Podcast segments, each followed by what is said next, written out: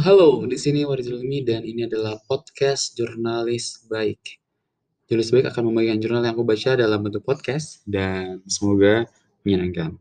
Buat kalian yang baru dengar, ini mungkin akan sedikit membosankan, tapi akan jauh lebih membosankan apabila kalian tidak melakukan apa pun dan podcast ini memudahkan kalian untuk menerima hal baru yang mungkin akan membantu Anda dalam berpikir dan bertindak lebih baik. Ya, setidaknya jika tidak 20 menit ke depan waktu Anda tidak terbuang begitu saja. Dan podcast ini untuk semua kalangan, tidak ada syarat khusus dan tidak harus kalian terima seutuhnya. Well, untuk episode satu ini aku mau membagikan jurnal terkait tentang kepuasan tertunda dan preferensi waktu. So, kalau gue boleh cerita, um, dulu aku pernah um, dihadapkan, dipertemukan pada satu kesempatan untuk memilih mendapatkan um, pembelajaran dari salah satu kakak, aku nyebutnya kakak, um, karena dia banyak memberikan insight baru terkait hal ini, terkait kepuasan yang tertunda dan preferensi waktu. Waktu itu dia cerita terkait dua nelayan yang mulai memancing dengan tangan kosong. Jadi X, nelayan X menghabiskan seluruh waktunya menangkap ikan dengan tangan kosong dan berinvestasi selama 8 jam setiap harinya dan nelayannya juga melakukan hal tersebut. Dan keduanya mengakhiri dengan baik, mereka mendapatkan ikan yang cukup untuk dikonsumsi. Nelayan S adalah orang dengan preferensi waktu yang uh, buruk, yaitu dengan kepuasan yang instan. Dan sementara Y itu menunda kepuasan tersebut untuk pengembalian di masa depan. Besoknya, nelayan Y menghabiskan beberapa jam untuk membuat alat pancing dan dia kehilangan waktu dalam membuat alat pancing tersebut. Sedangkan nelayan X melakukan rutinitas seperti biasanya setiap harinya. Dia menghabiskan 8 jam waktunya untuk menangkap ikan dengan tangan kosong. Kemudian nelayan Y um, menangkap uh, ikan dengan pancing dan berhasil menghemat waktunya.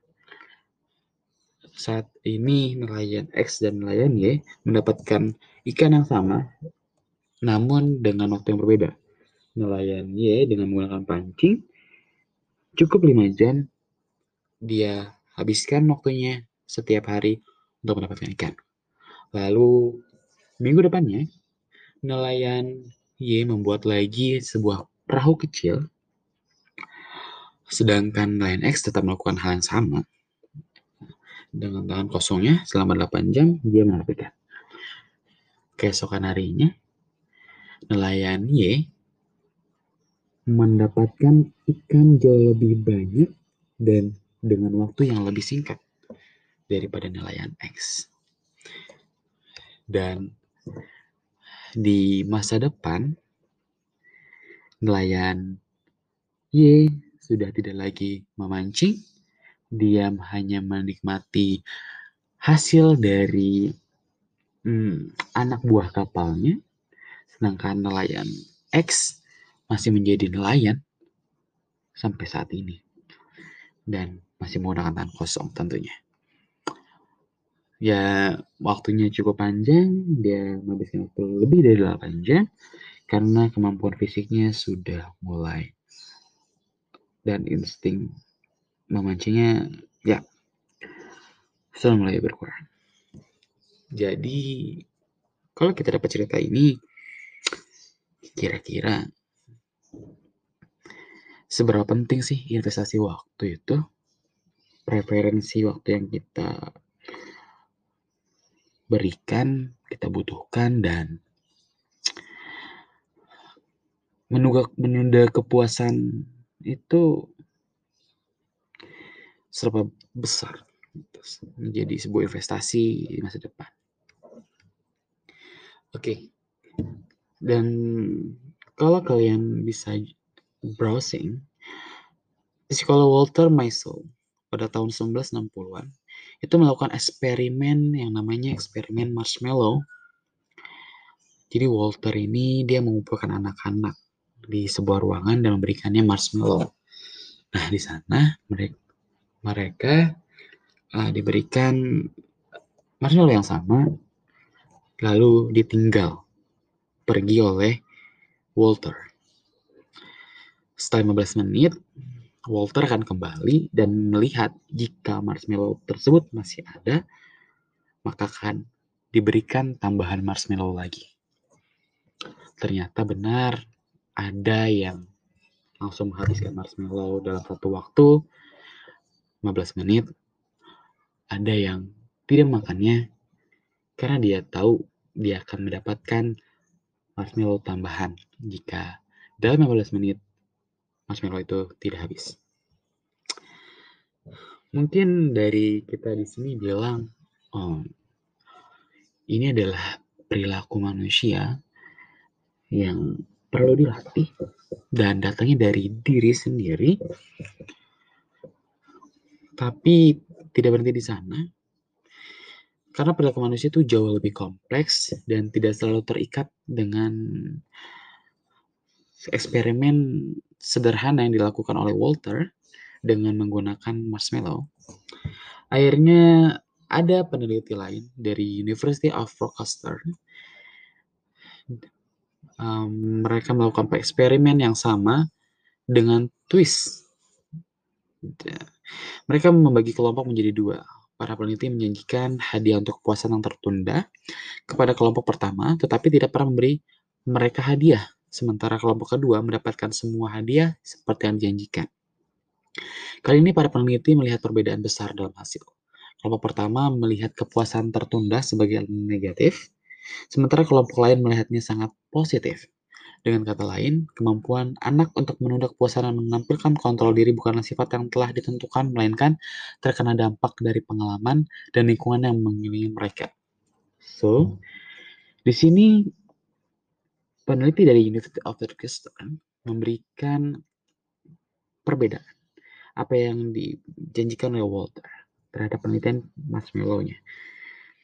Dan ditemukan bahwa ada fakta yang menarik bahwa mereka justru ternyata mendapatkan uh, perubahan perilaku itu dari pengalaman ketika mereka diapresiasi telah melakukan A, maka mereka akan melakukan hal tersebut lagi. Jadi ada satu variabel tambahan pengalaman untuk uh, dapat memiliki kemampuan anak dalam menunda kepuasan dan mengontrol diri. Dan hal ini juga berarti bahwa kepuasan yang terunda tidak hanya terkait dengan ciri-ciri kepribadian si anak, dan karenanya anak dapat mempelajari dengan praktik dan mengubah lingkungan.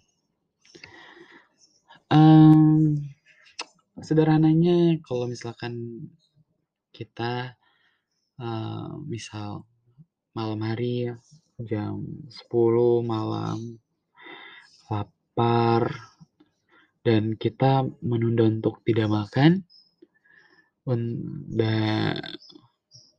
Dan baru bisa makan di esok harinya untuk alasan kesehatan. Atau mungkin bangun lebih awal pagi-pagi untuk sekedar lari pagi. Ya meningkatkan energi dan fokus atau setiap harinya menyempatkan 15 menit untuk bermeditasi, memberikan ketenangan dalam pikiran, dan mungkin tidak bermain media sosial untuk ya terlepas melakukan perawatan diri. Uh, mungkin sekarang sudah kalian teman sudah bertanya-tanya jadi penting banget untuk kita melakukan investasi waktu menunda kepuasan. Salah satunya mungkin yang aku bakal bagikan di sini adalah menulis jurnal. Ini menjadi salah satu kebiasaanku sudah cukup lama, tapi memang dalam prosesnya inkonsisten. Jadi harusnya menjadi kegiatan yang frekuentif dan berkelanjutan. Tapi beberapa waktu aku juga sempat untuk menunda dan tidak menulisnya.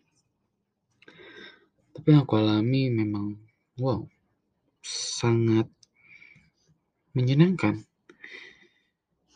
Dengan aku membuat tulisan, menyempatkan untuk menulis, mengkosongkan pikiran, merefleksikan diri hari ini, memaafkan apa yang aku lewati, itu menjadi salah satu investasi diri yang lebih baik. Aku jadi bisa melihat hidup secara berbeda, aku bisa mendapatkan kepuasan tertunda ketika aku selesai menulis, aku membacanya kembali. Dan ini membuat akhir-akhir aku jauh lebih mengingat sesuatu hal yang penting, mempelajari berbagai kesalahan yang pernah aku alami dan tidak mengulanginya di kemudian hari. Ya, ini adalah soal waktu. Ketika kita mau menyempatkan untuk mengurangi kepuasan diri, menerima kepuasan dengan lebih cepat, uh, berinvestasi terhadap waktu untuk sesuatu yang jauh lebih besar di masa depan. Ya, dengan menulis, aku jadi bisa menganalisis sebenarnya pertumbuhanku dari tulisan-tulisanku yang sampai saat ini aku simpan dari aku SMA kelas 1 dan sampai saat ini aku sudah mulai bekerja. Ya, sekitar 7 sampai 8 tahun. Mungkin ada beberapa bolong-bolong, tapi setidaknya aku melihat perubahan yang cukup besar dan ada yang negatif, ada yang positif, tapi terpas daripada perubahan itu, aku bisa memberikan nilai dan keputusan terhadap diriku sendiri untuk masa depan. Jadi, kalian pernah nggak sih melakukan apa yang dilakukan oleh nelayan Y atau anak-anak yang tidak menghabiskan marshmallow-nya dan kelompok orang yang belajar dari pengalamannya untuk menunda kepuasan dan preferensi waktunya.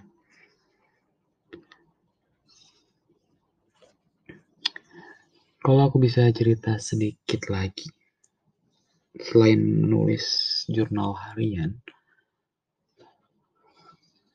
ada satu hal yang aku selalu lakukan setiap harinya dan mungkin terdengarnya seperti menghabiskan waktu dengan sia-sia tapi belakangan ini aku merasa yakin kalau itu adalah investasi waktu yang cukup hebat dan membuka mataku di hari ini terhadap berbagai permasalahan dan kejadian yang aku alami. Aku selalu tersenyum ketika mengingat kalau setiap harinya dari kecil ketika pulang sekolah mamaku tuh selalu bertanya apa yang kamu lakukan hari ini bagaimana harimu di sekolah? Apakah menyenangkan? Dan aku selalu ditanya hal itu setiap harinya. Ketika pulang sekolah sambil membuka sepatu, mama sedang menyiapkan makan siang untukku. Dan aku selalu ditanyakan hal itu. aku selalu bercerita. Ya, akhirnya aku menjadi seorang yang menceritakan kembali apa yang aku alami kepada beberapa orang. Bisa dalam bentuk tulisan seperti jurnal yang aku selalu tulis. Bisa dalam bentuk cerita langsung dan itu selalu menyenangkan dan membuat aku memperbaiki beberapa bagian yang menurutku seharusnya aku tidak melakukan hal itu. Penting sekali rasanya buat kita semua um, meluangkan waktu untuk hal yang sifatnya investasi di masa depan. Entah itu belajar, menggeluti hobi, menulis, bercerita, atau hanya sekedar memperhatikan semut yang berjalan berkelompok dan mulai berpikir apa yang sedang mereka lakukan. Lalu mencari tahu jawabannya. Menurutku itu adalah salah satu investasi. Karena ada proses yang kamu alami, kamu tidak mendapatkan kepuasan di saat yang bersamaan, tapi kamu mendapatkan bekal dan yang kamu bisa nikmati di masa depan. Um, aku yakin ini udah cukup membuat kalian para pendengar menjadi bosan dan mulai berpikir apa benar yang kita lakukan saat ini sudah bisa merepresentatifkan ini investasi yang baik di masa depan, menunda kepuasan atau enggak. Kalau kalian sampai detik ini masih menghabiskan waktu untuk rebahan, nonton Netflix seharian. Mungkin kalau kamu mau jadi produser itu penting tapi kalau kamu mau jadi seorang atlet itu tidak menjadi investasi yang benar. Kalau kalian masih gibah yang seseorang membicarakan orang lain berjam-jam itu juga bukan sebuah investasi. Tapi kalau kalian membicarakan hal yang bisa membuat kalian menutrisi, memberikan gizi terhadap brain, uh, otak kalian, itu bisa menjadi investasi. Kalau kalian masih menunda untuk membaca, kalian belum investasi untuk masa depan dan menahan kepuasan diri di hari ini. Kalau kalian masih senang menghabiskan waktu bermain di luar, nongkrong nongkrong di kafe-kafe, mempostingnya di media sosial, mencari atensi, kalau kalian bukan public figure atau kalian bercita menjadi seorang yang terkenal atau menjadi selebgram itu bukan menjadi investasi. Jadi kenalin diri kalian apa yang bisa kalian dapatkan di masa depan dalam berinvestasi di hari ini menunda kepuasan diri dengan cepat untuk kepuasan yang lebih besar di masa depan. Itu aja dari aku. Dan ini adalah podcast jurnalis baik.